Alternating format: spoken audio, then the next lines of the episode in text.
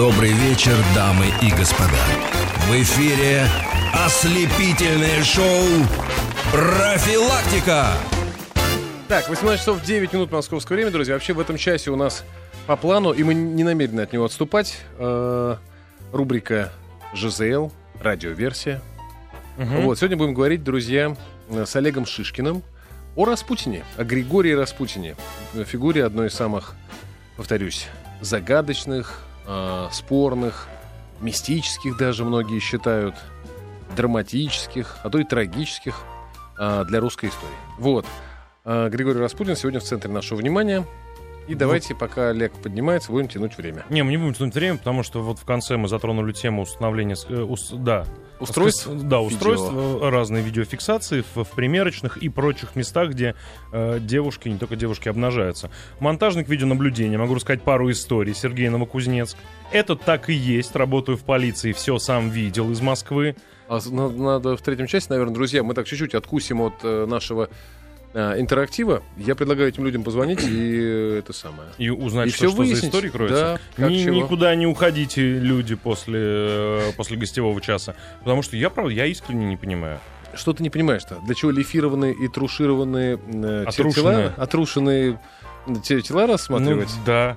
Ну, потому что, во-первых... Ну, э, при том, что в интернете огромное количество материала на любой, даже самый извращенный, изощренный да, вкус. но там работают профессионалы. А чем дальше, тем больше начинает цениться вот то, что предрек, ну, немножко в другом контексте, Борис Виан, друзья. Начинает цениться не красота такая пригламуренная, а естественность такая, даже порой, как это называется, рыхловатая. Это вам в Бразилию, это вам в Бразилию, к этим счастливым людям. К этим, у, у да. них там как раз и естественности хватает, и всего Как остального. говорил Борис Виан, э, а потом всех уродов убьем. Ну, это такая, это, да, как-то, это был сарказм. Вот, как вот в этом контексте, друзья, это все легко объяснимо. Впрочем, ладно, давайте в третьем часе об этом поговорим. А сейчас вот Олег Шишкин прибыл. Олег, здрасте. Здравствуйте. Здрасте. У нас сегодня Распутин на повестке дня. Отлично, хорошая тема. Хорошая тема? И абсолютно русская. Вот. Поэтому- И вы, говорят, в ней хорошо разбираетесь. Ну, я надеюсь, у меня немного конкурентов. Да. А, я Нем- вот... Немного конкурентов? Немного конкурентов. Подождите, но это же такая Не- неужели мало очень- кто- Да. Но э, я- если говорить по существу, Да. серьезно, то мало, потому что э, люди в основном переписывают э, когда-то изданные чужие произведения и, собственно, на этом зарабатывают себе какую-то славу.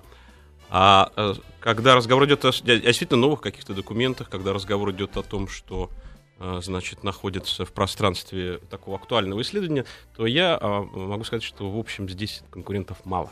Хорошо. А, Я, я вот когда представлял вас и, и- и тему, а, я там большое количество эпитетов употребил. И мистическая фигура, и противоречивая фигура, и драматическая, а то и трагическая для русской истории. Вот э, вы бы какой из этих эпитетов выбрали для определения Распутина, по крайней мере, в контексте сегодняшней беседы? Ну, на самом деле я выбрал все, потому что они все имеют э, место быть. Мгм. Вот. И если мы будем говорить даже, скажем, о драматической фигуре, то, конечно, э, для судьбы Григория Ефимовича Распутина драматизм был характерен, потому что, с одной стороны, все-таки человек, который из Тюменского села Покровское э, за столько верст пешком, имейте в виду, не, не каким-то другим образом, пришел в Санкт-Петербург, Пешком именно. пешком, и который наизусть знал, э, наизусть знал сегодня, и сегодня я не уверен, что вообще такие люди есть, э, знал э, Библию и э, Новый Завет. Вы представьте себе, фактически в голове носил библиотеку, да, скажем так. Мгм. Вот. И, э, цитированием э, этих мест он покорял иерархов Русской Православной Церкви, э, на которых он произвел неизгладимое впечатление. А давайте, знаете, что сделаем? Вот мы, сейчас про это я отдельно спрошу, потому что это интересно, от чего он знал так хорошо наизусть Библию, для чего-то или от чего-то, ну там, не знаю, отец Парола заставлял по какой-то причине, или он, или он с какой-то целью ее учил долгие годы. Но это повторяю, второй вопрос. Вопрос первый, давайте дадим, мы сейчас о ком говорим, кто такой Григорий Распутин? Я мог бы, конечно, сказать, что это был важный элемент политической системы э, Российской империи, Угу. который, тем не менее, был, извините, Ничего. который был фигурой, в общем-то, практически негласной. Да, о нем публично нельзя было говорить. Он э, скрывался где-то Угу. за дверями царских кабинетов, э, не знаю, даже в Альковых, как говорили некоторые. Вот. Но, с другой стороны, это был человек, который действительно впервые перед лицом монархии, в прямом смысле э, слова, представлял тот самый русский народ, который э, полноценного представительства в Думе, в государственной, э, в сущности, не имел. Это был народ крестьян, это был народ людей, живших э, в далеких деревнях, поселках, и даже народ Сибири, э, в общем-то, русский народ Сибири, который э, мало кому даже был известен и понятен, потому что большая страна, мультинациональная страна, империя, оказалась страной, в которой, в общем, жизнь была, была известна только жизнь, в общем-то, высшего света и, или какой-то такой, знаете, разночинной среды, которая тоже формировалась в Москве и в Санкт-Петербурге. Угу. Хорошо, а еще вот не очень понятно, нет, а впрочем, да. Человек пешком Спасибо. пришел из далекого, из далекого села. Нет, я, просто, я пытаюсь переложить на, на современный лад, так да. сказать, эту мелодию. И вот если представляю, ну, предположим, ладно, человек на велосипеде отправляется из э, Тюмени в Москву, приезжает на велосипеде, а в голове у него много всего. И вообще интересный парень. Вот подъезжает он, значит, к каким-то воротам Кремля, ну, не знаю, каким. Вот. И, и говорит, и вот что он говорит? И как он проходит внутрь, и каким образом он уже, он уже сидит и э, за это самое как закадыка с Владимиром Владимировичем Путиным беседует, а тот ему внимает и интересуется, так сказать... Да и шагу без него и так далее. Да. не может, вот как говорят. Где произошел это? Вот как, как он проник? Но дело в том, что надо себе представить э, такую, скажем, духовно-политическую среду России начала 20 века. Да, это был мир, где были салоны, где были салоны, и, собственно, э, в этих салонах формировалась политическая реальность страны, и ее какие-то тайные пружины, они там творились, в этих салонах в этих салонах, э, через эти салоны, собственно, был путь в Зимний дворец. А Зимний дворец, собственно, это была власть в прямом смысле этого слова. Вот. И, конечно, когда Григорий Ефимович прибыл в Санкт-Петербург, он сначала все-таки все попался на глаза крупным э, иерархам, и а, от них он был уже познакомлен с очень важными фигурами, с, э, с черногорскими принцессами, Э, которые были э, зам, э, замужем за великими князьями. А великие угу. князья — это уже родственники царя. Угу. И вот, собственно, черногорки, так называемые, да, как их назвали, были две сестры, они, собственно, и ввели Распутина в мир Зимнего дворца. Угу. А чем он покорил так всех? Дело в том, что у царской семьи была большая проблема с наследником. Наследника еще не было. Вот. И даже стоял вопрос, а что будет дальше? Потому что если бы монархия не дала сына, да, именно сына, угу. то э, стал бы вопрос вообще о ее э, целесообразности вот в таком виде. Да? Кто-то угу. должен был бы быть таким сыном. Предполагалось, что, возможно, таким приемным сыном был бы, скажем, великий князь Дмитрий Павлович, который был, значит, сыном э, Павла, э, брата царя который, так как он заключил, в общем-то, не, не, неравный брак, то есть он все-таки он женился не на э, э, женщине равной ему по крови, да, скажем, там, аристократки, но, но, не, угу. но не королевского, не царского рода. В общем, он был э, отлучен от жизни при дворе. Вот, а Павел воспитывался, то есть, а Дмитрий Павлович уже воспитывался, собственно, в царской семье. И царь его очень хорошо знал и предполагал, что, может быть, будет вот такой вот выход. Может быть, так сказать, вот э, Дмитрий Павлович и станет, в конце концов, в конце концов, скажем, там, Дмитрием, наверное, вторым, да, потому что... Mm-hmm. А, нет, хотя нет, но был Дмитрий, Дмитрий Самозванец, ну, значит, Дмитрием был, первым. Да, был же лже-Дмитрий. Да, был лже-Дмитрий. Дмитрием вторым. В общем, в общем, предполагалось, что он взойдет на трон. Но, в конце концов, э, появился, э, до Распутина появился, значит, мэтр Филипп, он был французом, он был французским таким мистиком и магом, в прямом смысле этого слова. При царском дворе он появился, возможно, благодаря, в общем, реальным, э, как скажем, представителям тайных обществ французских, да, таких как Папюс.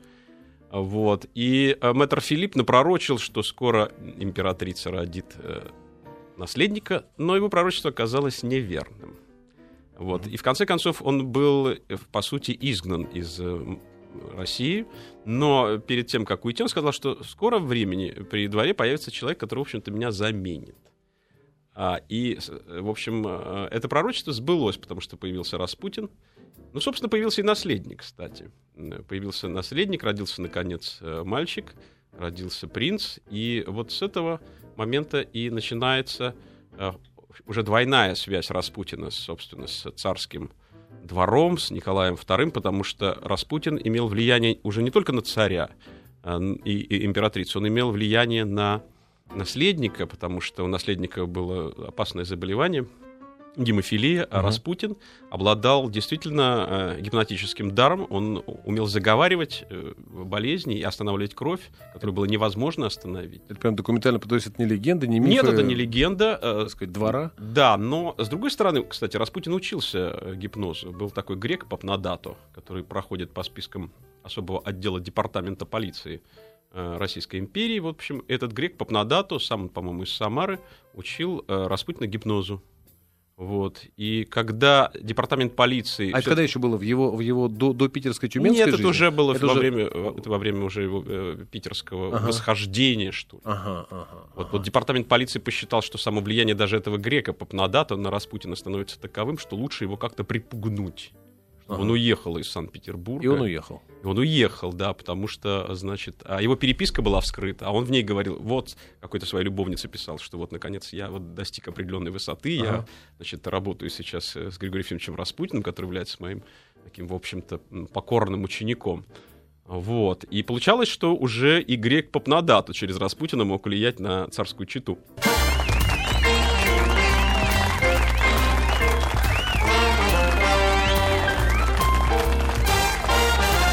В эфире профилактика.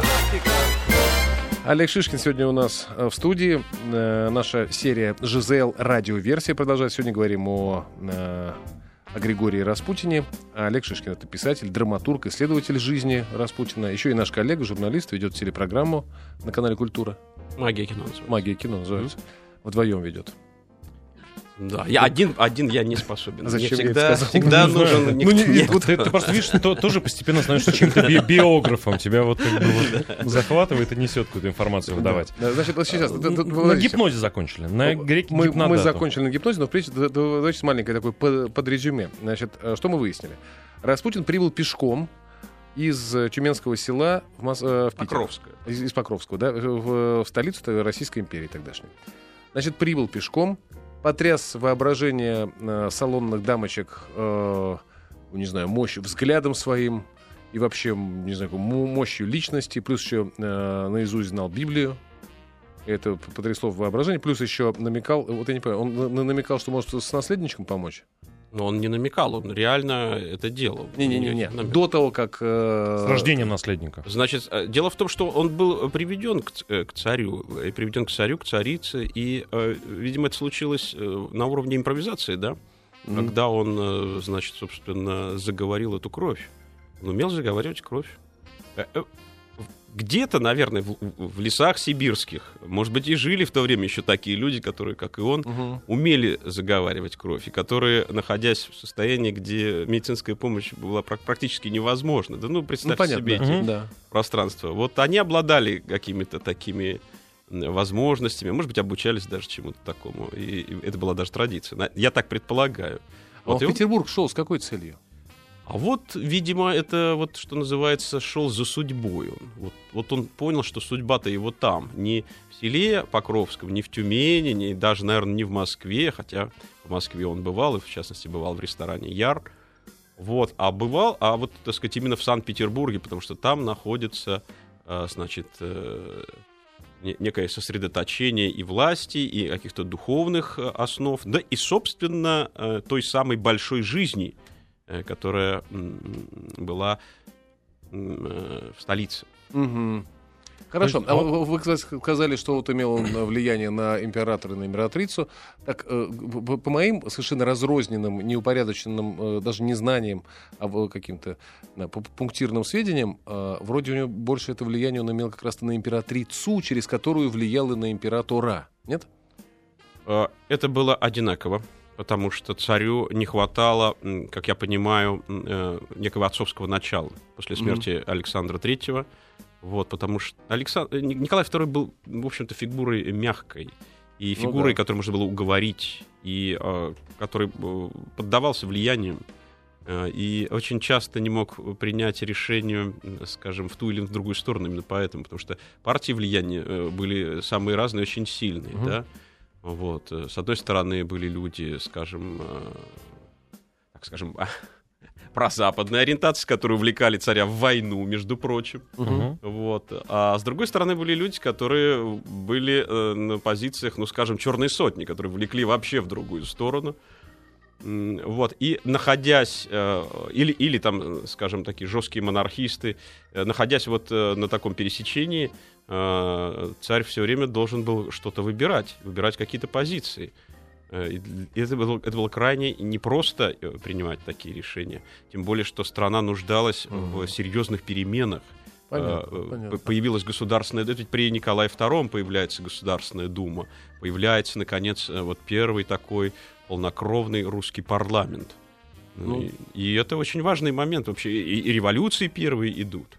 Да, скажем, революция пятого года, революция, которая э, также потрясла империю, но потрясла, скажем, в большей степени, конечно, в столице, ну и где-то там на Ленских Мгм. приисках, наверное, тоже, где происходили волнения. Ну, то есть, э, вы считаете, что такая мощная, э, очень харизматичная, говоря современным языком, фигура Распутина была Николаю важна как опора, э, как возможность посоветоваться и принять такие решения, которые он принимать не любил и, все время колебался. Потому что человек, он, конечно, был, это мы знаем, Мягковатый, как минимум. мягковатый, малорешительный, Э, ну и, так сказать, и так Время далее. Окей. Время было, было таково, что значит, было ясно, что наступает период э, войн, войн, Мгм. серьезных войн. И а, источником этих войн, конечно, были Балканы. А, это были э, первые две Балканские войны, которые могли бы э, при определенных обстоятельствах превратиться в войны мировые.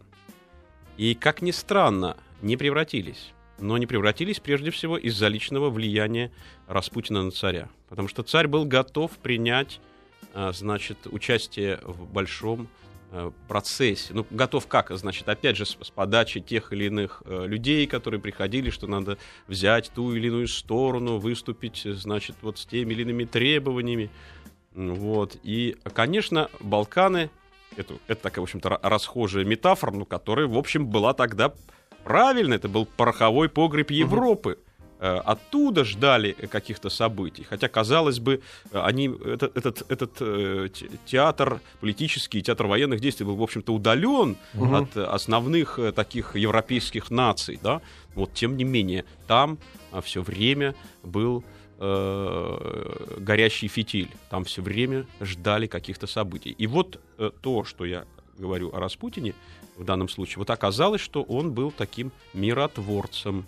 Он сказал нет, и это нет было усвоено царем. Царь не поддался на то давление, которое на него производило. Подождите, а мы вот прям пере- пере- перескочили огромный кусок именно биографии Распутина. Да. То есть, войдя впервые в царскую семью и получив на нее влияние благодаря своим каким-то, ну, отчасти сверхъестественным способностям, а, за непродолжительное время он превратился в такого э, Советника. дальновидного стратега, советника, человека, который очень хорошо разбирается и во внешней, это прям внешнеполитической ситуации. полноценного политика, большого. Ну да, конечно. Да? Он превратился в э, главного царского советника, более важного, чем премьер-министр, там, скажем, более важного, например, может быть, даже чем, чем Столыпин с его экономическими Ага. реформами, с его, так сказать, таким бэкграундом, с его представлением о новой роли России вот в большом таком европейском, азиатском, мировом пространстве. Из конкретных политических дел это вот по- пока то, что, ну, наверняка их было много, но пока то, что вот конкретно это вот это нет, которое э, его, э, которое, вернее, сказал царь, но на самом деле э, в его уста это нет вложил Распутин, да, относительно Балканской войны. Балканских войн. Бал- Балкан, да, конечно. А, Значит, войн. э, это нет, очень важное, но э, как бы э, не единственное. Мы э, после новостей, да, я давайте сейчас на думаю, новости перейдем. поговорим Спасибо, что- и, и о других. 18 часов 37 минут московское время. Олег Шишкин сегодня у нас в гостях писатель, драматург, журналист. Э, Мы сегодня говорим о Распутине в серии «ЖЗЛ. Радиоверсия». И, на самом деле, как конечно, это как конечная задача. И вот спа- спасибо нашим слушателям, которые неделикатно сформулировали то, что мы пытались аккуратно э, сформулировать. Святой все-таки он или проходимец? Ну, понятно, некоторое упрощение, и это прямо два, два, два полюса представления о Распутине, но на самом деле это довольно точно изложенное. Потому что э, в, в быто- понятно, что у вас мало соперников, так сказать, в смысле изучения жизни и деятельности Распутина, а так вот в бытовой среде он либо святой, и многие в это верят, либо проходимец, который каким-то образом магическим подчинил себе царскую семью и э, крутил ими, как хотел, на свое благо. Есть а, более, более такая необычная даже формулировка «святой черт» по отношению Мгм. к э, Распутину. Да? э, мы, наверное, все-таки скажем, что то есть мы это я, даже как, как царь Да. уже говорю, там, мы Николай II. Наверное, все-таки он э, э, и не тот, и не другой. А, Не тот и не другой, прежде всего, потому что жизнь, она ведь не, не обладает какими-то вот такими, знаете, вот этот человек, он, он был абсолютно святым, у него не было никаких, так сказать, отклонений, он был только таким и только таким. Были в истории человечества пара Но таких, мы ну ладно, найдем, пару. мы найдем и Немного. на солнце бывают светлые пятна, А как сказал герой романа «Вся королевская власть», человек рождается во грехе и умирает во грехе. Мгм. Поэтому, э, знаете, все-таки сложно говорить. Но э, мы можем сказать, что э, Распутин, и я уже об этом говорил, был важным элементом политической системы, был человеком, который мог, э, скажем, останавливать негативные процессы, которые шли в обществе, и которые были связаны с э, царской фамилией, по крайней мере, с теми э, большими событиями, ну, скажем, как бы как начало мировой войны, которые Ага. запускались, собственно, сверху, да, они ведь, собственно, имели отношение к непосредственной власти абсолютной монархии, да, это абсолютная монархия, это ведь не, мон- не монархия, которая была, скажем, там в Британской империи, царствует, да, но не правит, царствует, но не правит. Это было вот то, что значит, имело пол- полнокровную, э, полнокровную наполняемость такую, да. Слушайте, а смотрите, вот вы сказали про, про то, что это был элемент э, российской политической системы. А не характеризует ли это политическую систему, то, что вот э, мужик босой из села Покровское стал важным элементом этой самой политической системы, причем, так сказать, э, не институционально, а, так сказать, на личном уровне, нашептывая. Это же характеризует вообще политическую систему, так мягко говоря. Ну, наверное, э, это произошло потому, что эта система находилась э, в состоянии развития, да, она менялась, тем не менее. Она создавала новые институты, она создала, как я уже говорил, Государственную Думу, она ввела народное представительство, но вот при всем при том, э, вот такого, собственно, представительства действительно народного, э, вот та Государственная Дума, она не предоставила. А ведь э, а это было необходимо. Нужно было услышать голос этих простых людей, которые вот тот самый многомиллионный народ, он ведь э, находился... В каком он состоянии он находился? Надо было понять. И это было очень непросто. В, каких, в каком состоянии он находился после, скажем, крепостного права, а, и э, что за переживания были в этой среде. Это очень непросто, тем Мгм. более для монархов, которые традиционно с народом, собственно, и не сталкивались. Да? Ну где э, из окна царского поезда вы могли бы увидеть этот народ, идущий вдоль железной дороги, да, или проплывая на э, царской яхте на побережье, увидите людей, которые машут вам шапками там или платочками. Вот они, вот те самые люди, вот, а кто они в действительности, вам это и непонятно. Значит, Распутин принес этого, этот народ в царский дворец, в лице себя. И это лицо вот оказалось очень, очень подходило. Да, значит, вокруг него, естественно, было общество великосветских дам, и о нем, значит, говорили, писали какие-то журналисты, иногда даже не называя его имени, потому что все-таки он был фигурой умолчания. Мгм. О нем все знали, но, не, но о нем нельзя было говорить. Но он был выразителем все-таки идей народа, или он быстро от народа отошел и стал заниматься какими-то более глобальными вещами, А, вот как вот Ты говоришь, как большевистский пропагандист. Нет, а мы об этом народа. мы об этом говорим. Выразители Но- разных идей там были в, Ну, вот в это вот, собрании. вот о, о распутинщине, конечно, писал Ленин в своих трудах, когда, когда он, значит, сидел в Швейцарии.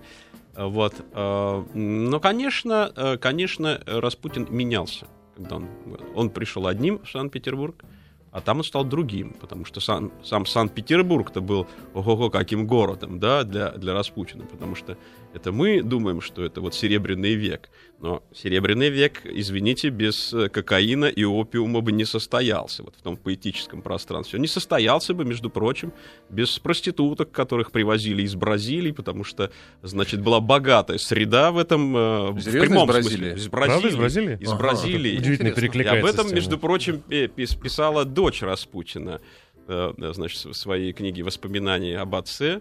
Вот. И, э, ну да, вот таким эмоциональным был этот мир. Он, он вот, значит, был в состоянии чувственности.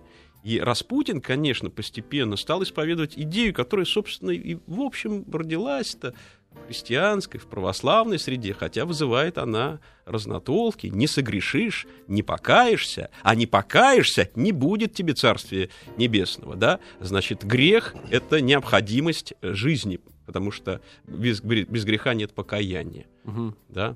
Вот как, когда-то те же идеи взволновали Лютера, а Лютер был монахом, он чуть ли не с 13 лет был монахом, и Лютер считал, что вот полное такое, такое безгрешие, да, он, он писал о монахах, которые своими духовными подвигами насилуют небо. Вот у него была даже такая, такая формулировка красивая. Вот, вот, в принципе, вот это было нечто, что противостояло э, вот тому самому э, э, на- насилию над небом, о котором, значит, когда-то говорил Лютер.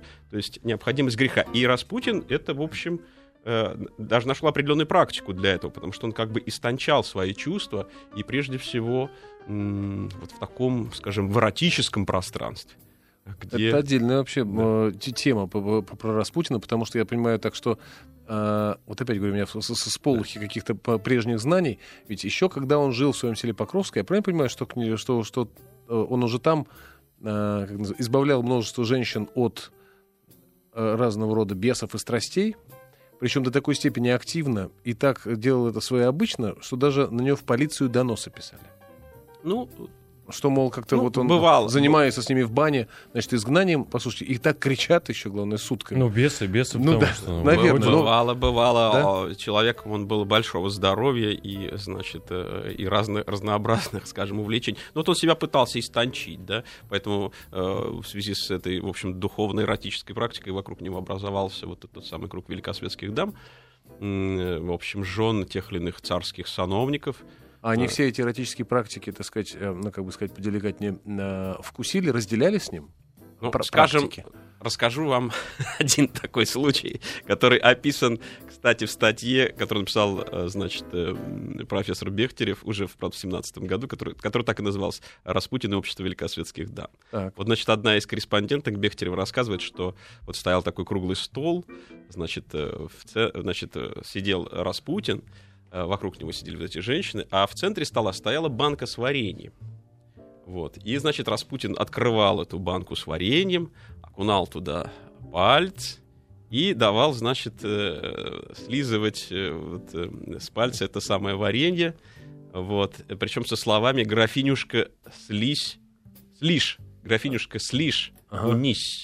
Унись». Унись. Вот ему вот, вот такого рода развлечения были очень Ага. в тему, так скажем. А великосветские дамы и рады варенье слизывать. Да, Ну, там если разные, малиновые, я их понимаю, ну, так сказать. Там разные люди Чтоб не слезал-то вареное варенье Да. на халяву. там разные были люди. Ну, не только там, э, там, значит, э, были и, э, и, и, скажем, мужчины, но их интересовала, видимо, какая-то часть, связанная в большей степени э, с политическим влиянием, с делами, с большими. Вот. Хорошо. Так. э, Нам, нам, конечно, придется, так сказать, перескакивать через большие, э, большие куски истории. Нам надо плавно уже начать потихонечку двигаться к э, к 916 году, потому что убийство Распутина — это отдельная легенда. э, Вообще, по, по количеству версий, по, по, так сказать, и по обсуждению, она всей, всей жизни Распутина стоит, ну, количественно. Потому что смерть Распутина, повторяю, это отдельная загадка. Может, для Но вас мне уже и кажется, нет. что нет. Она Не очень загадка? простая, и благодаря документам, которые Да. были рассекречены э, в Великобритании, кстати, мы сегодня можем сказать... Ну, ладно, мы это Нет, скажем мы, мы- да, да, мы Да. в конце скажем это. Так, ну окей, значит, мы уже где-то там, где-то в, в начале де- 20 века, в 900-х годах, Распутин приближен ко двору. Э, Распутин, значит, э, целитель, прозорливец, как там его еще называли, Ну, друг царской семьи. да. И, в общем, э, де-факто, может, его так и называли, большой и очень влиятельный политик в Петербурге. Да, он человек, который может э, обеспечить назначение на Ага. министерские посты. А деньги брал за это? А деньги за это брал, но очень часто раздавал их как-то. И да, вообще-то он вел, вел разгульный образ жизни, ездил в Москву, в Яр, танцевал там, пел песни, в общем, дел, делал различные, значит, за- заявления в этот момент. Вот, ну, собственно, как э, широкая русская душа, он вел себя вполне, что называется, осознанно. Это Вполне по-русски. да, по- вполне по-русски, да, вот как какой-нибудь персонаж, э, скажем, идиота Рогожин. Вот мне кажется, Мгм. что вот, это- вот здесь было именно то самое, знаете, рубаху рванув на груди, вот, э, так сказать, про что-то. Все меньше и меньше сейчас мы встречаем подобных людей, поэтому приятно о них рассказывать, да. Вот, но самый важный момент, э, скажем, э, э, это был момент, когда на Распутина было совершено одно из покушений Это покушение произошло буквально за месяц до начала Первой мировой войны. И я думаю, что это событие связано и с покушением, и с убийством эрцгерцога Франца Фердинанда. А последовательница одного из таких, ну, скажем, священников, что ли, хотя это можно было бы поставить под большое сомнение, некого монаха Элеодора, э, Хиония Гусева, нанесла Распутину э, несколько ножевых ударов в живот. Это происходило вот буквально, как я говорю, за, за месяц до начала Первой мировой войны. Значит, Распутин убит не был, но он на некоторое время, собственно, э, попал в больницу. Собственно, через две недели происходит убийство эрцгерцога Франца Фердинанда, а еще через некоторое время наступает, э, наступает Первая мировая война, начинается, да. И, на мой взгляд, эти события связаны. Каким образом? А не если, бы Распутин не был ранен Хионией Гусевой, или, так сказать, если бы даже, может быть, он мог быть и убит, да, в конце концов, а, никакой бы Первой мировой войны не было бы вообще. Я в этом абсолютно уверен, потому что не было в тот момент у, у царского трона человека, который бы сказал «нет», вот просто сказал бы «нет» и все. Вот как это ни странно, да, вот, а вот он обладал таким влиянием. Понятно, не, понятно, что у него была такая возможность, только мы не знаем, было ли у него такое желание сказать нет в это время. А, да, нет, у него было такое желание. Он считал, что вот э, крестьянин должен жить на земле, и всякие войны, они как бы только от- отвлекают от дела. То есть большой долей вероятности он бы сказал нет. Э, и- на сто процентов было, Да? бы, было бы А, так. То есть, подождите, он на несколько недель попал, на две недели, да, вы сказали, попал в больницу? Ну, на больше. больше. И- Он и- где-то месяц там лежал. Уже, вот, уже началась война, а он еще, так сказать, выкарабкивался из этой ситуации. И некому было сказать И нет, при, грубо не- говоря. и- и при том, что он был таким э, важным звеном э, во всей политике России, э, не спросили? Другие группы А нашептали. он и находился император- в таком в полубессознательном состоянии. А, то есть не- нельзя было Мгм. спросить. Да, нельзя было спросить, и потом... Ну, плюс то, что ты э, же знаешь, тогда интернета не было. Ты еще раз Да, говорю. интернета не было, действительно. Толь, я Ну, вот и- слушай. СМС там не, не пошло. Да, давайте сейчас прервемся, друзья, а потом вернемся. Дамы и господа, в эфире профилактика. Так, друзья, ну мы продолжаем. Олег Шишкин у нас сегодня в гостях. Кстати, очень много приходит смс -ок. Люди говорят, слушайте, как гладко рассказывает Шишкин-то. А пусть расскажет, откуда он все это знает-то. Ну, это несложно. Существует Государственный архив Российской Федерации, существует 111 фонд, посвященный Распутину. Существуют и фонды, э, посвященные царской фамилии, и также особый отдел департамента полиции, да, скажем. Вот, э, по, по сути, такая русская контрразведка, Мгм. такая вот, Мгм. то, что мы, мы сегодня, наверное, назвали бы там ФСБ. Мгм. Вот. э, И там скапливались э, самые разнообразные документы. В том числе, кстати, э, документы филеров, наблюдения за Распутиным. Ага. Это так называемые э, блокноты. Потому что Ага. ну, же не было Мгм. средств слежения видео, да, скажем. А вот блокноты были, человек писал, Куда пошел? человек, куда пошел, а потом устанавливались эти личности. И этих личностей было там, э, значит, столько-то, столько-то, столько-то, столько-то. Ага. Вот. э, И так получилось, что вообще-то раньше такое наблюдение велось только исключительно за революционерами. За анархистами, конечно, за социал-демократами, значит, а до этого за народниками, еще за кем-то. И только вот когда появился Распутин, через некоторое время, значит, Столыпин предложил все-таки департаменту полиции вести за ним наблюдение. А Столыпин в какой-то момент понял, что Распутин-то уже фигура политическая. И что э, вот благодаря... э, Да, была еще, в общем, такая э, очень интересная была формула выдвинута, что, собственно, так как на Распутина совершается покушение, то вообще-то с, с ним вообще должны ездить полицейские. Мгм.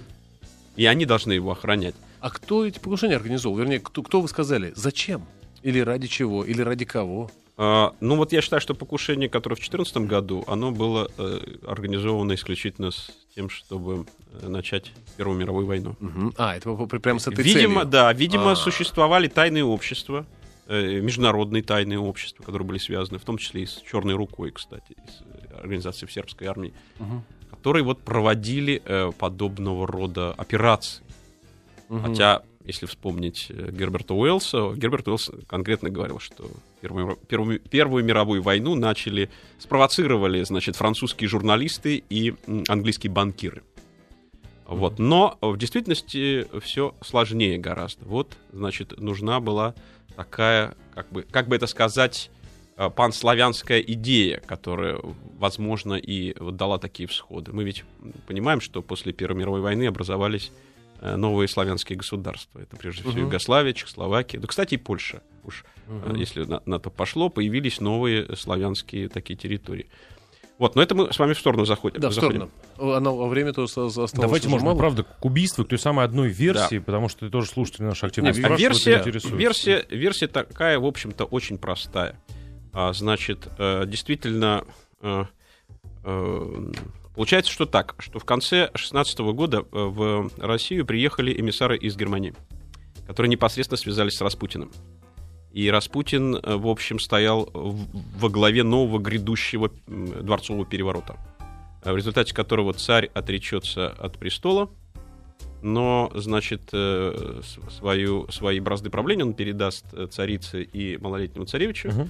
Вот почему это было необходимо? Действительно, в том самом обращении к народу в 2014 году, который говорил, э, ко- который, Мгм. с которым выступал Николай II с этого балкона Зимнего дворца, он говорил о том, что, значит, вот он останется верным этому слову союзников и его не нарушит. Ну вот если бы он от- отрекся от престола, значит, это слово не было бы нарушено. Понятно. Значит, э, конечно, э, против этого выступила часть нобилитета, да, скажем, петербургских Мгм. Таких, э, значит, аристократов, типа Феликса Юсупова, который также изначально принимал участие в организации вот этого дворцового переворота на стороне, скажем, связанной с немцами. Поэтому он был в курсе всего того, что происходило. Да? Э, Также депутат Пуришкевич из Государственной Думы. Вот. И еще, значит, так сказать, офицер Сухотин, это, э, значит, муж Сухотина и Толстой. Вот. Э, Значит, они подготовили вот это убийство, связанное с отравлением. Вот я просто не буду а, касаться этого непосредственно, потому что это э, достаточно серьезно все это проговорено, и более-менее это все соответствует действительности. Но не соответствует действительности вот тот последний момент, о котором э, часто говорится. Вот уже Распутин, э, как казалось Феликсу Юсупову, был убит его, Феликса Юсупова, выстрелом, который на самом деле был в районе почек. И вот Распутин упал, лежит, он лежит в той самой комнате, которую оборудовал специально Юсупов для того, чтобы совершить это покушение. К этой комнате ведет, кстати, такая дверь, э, зеркальный восьмигранник. Он его сделал специально, потому что если бы Распутин побежал бы во дворец, он бы не понял, как- какое из этих восьми зеркал это дверь. Вы Да, понимаете? понятно. Вот. Но есть еще внешняя дверь, которая ведет сразу на улицу. Вот. И, собственно, в этот момент, э, когда Распутин лежит, кто-то звонит в гостиницу «Англитер» э, британскому офицеру Освальду Райнеру, что вот, мол, значит, придите и посмотрите. Ну, это кто-то, это либо Феликс, либо, может быть, даже Пуришкевич позвонил. Вот. И Освальд Райнер из Англитера идет, а там всего идти 10 минут. Идет, поднимается по этой лестнице, заходит, да, действительно смотрит, Распутин убит, поздравляет Феликса Юсупова и уже собирается выходить. И выходит, как вдруг в этот момент тот, кого они считали убитым, скакивает и бежит вслед этому британскому офицеру Освальду Райнеру, который вооружен, кстати. Мгм. И, а, значит, э, с криком э, обрушивается на него там во дворе, и, видимо, там идет какая-то борьба, во время которой Освальд Райнер вынимает свой, э, свой пистолет и делает несколько выстрелов в живот Распутину. Собственно, это и есть финаль, финальная часть этого убийства. Причем эти выстрелы слышит городовой, который стоит на реке, на мойке, вот буквально там где-то в метрах 50. Мгм. И он идет на эти выстрелы. Он идет на эти выстрелы, он, под- он подходит. И это, это все ведь, так Так. сказать, самый интересный момент. Выбегает Феликс Юсупов навстречу ему, что здесь произошло. Э, Ничего страшного. Вот, значит, э, князь Дмитрий Палыч якобы убил собаку, как говорит Феликс Юсупов.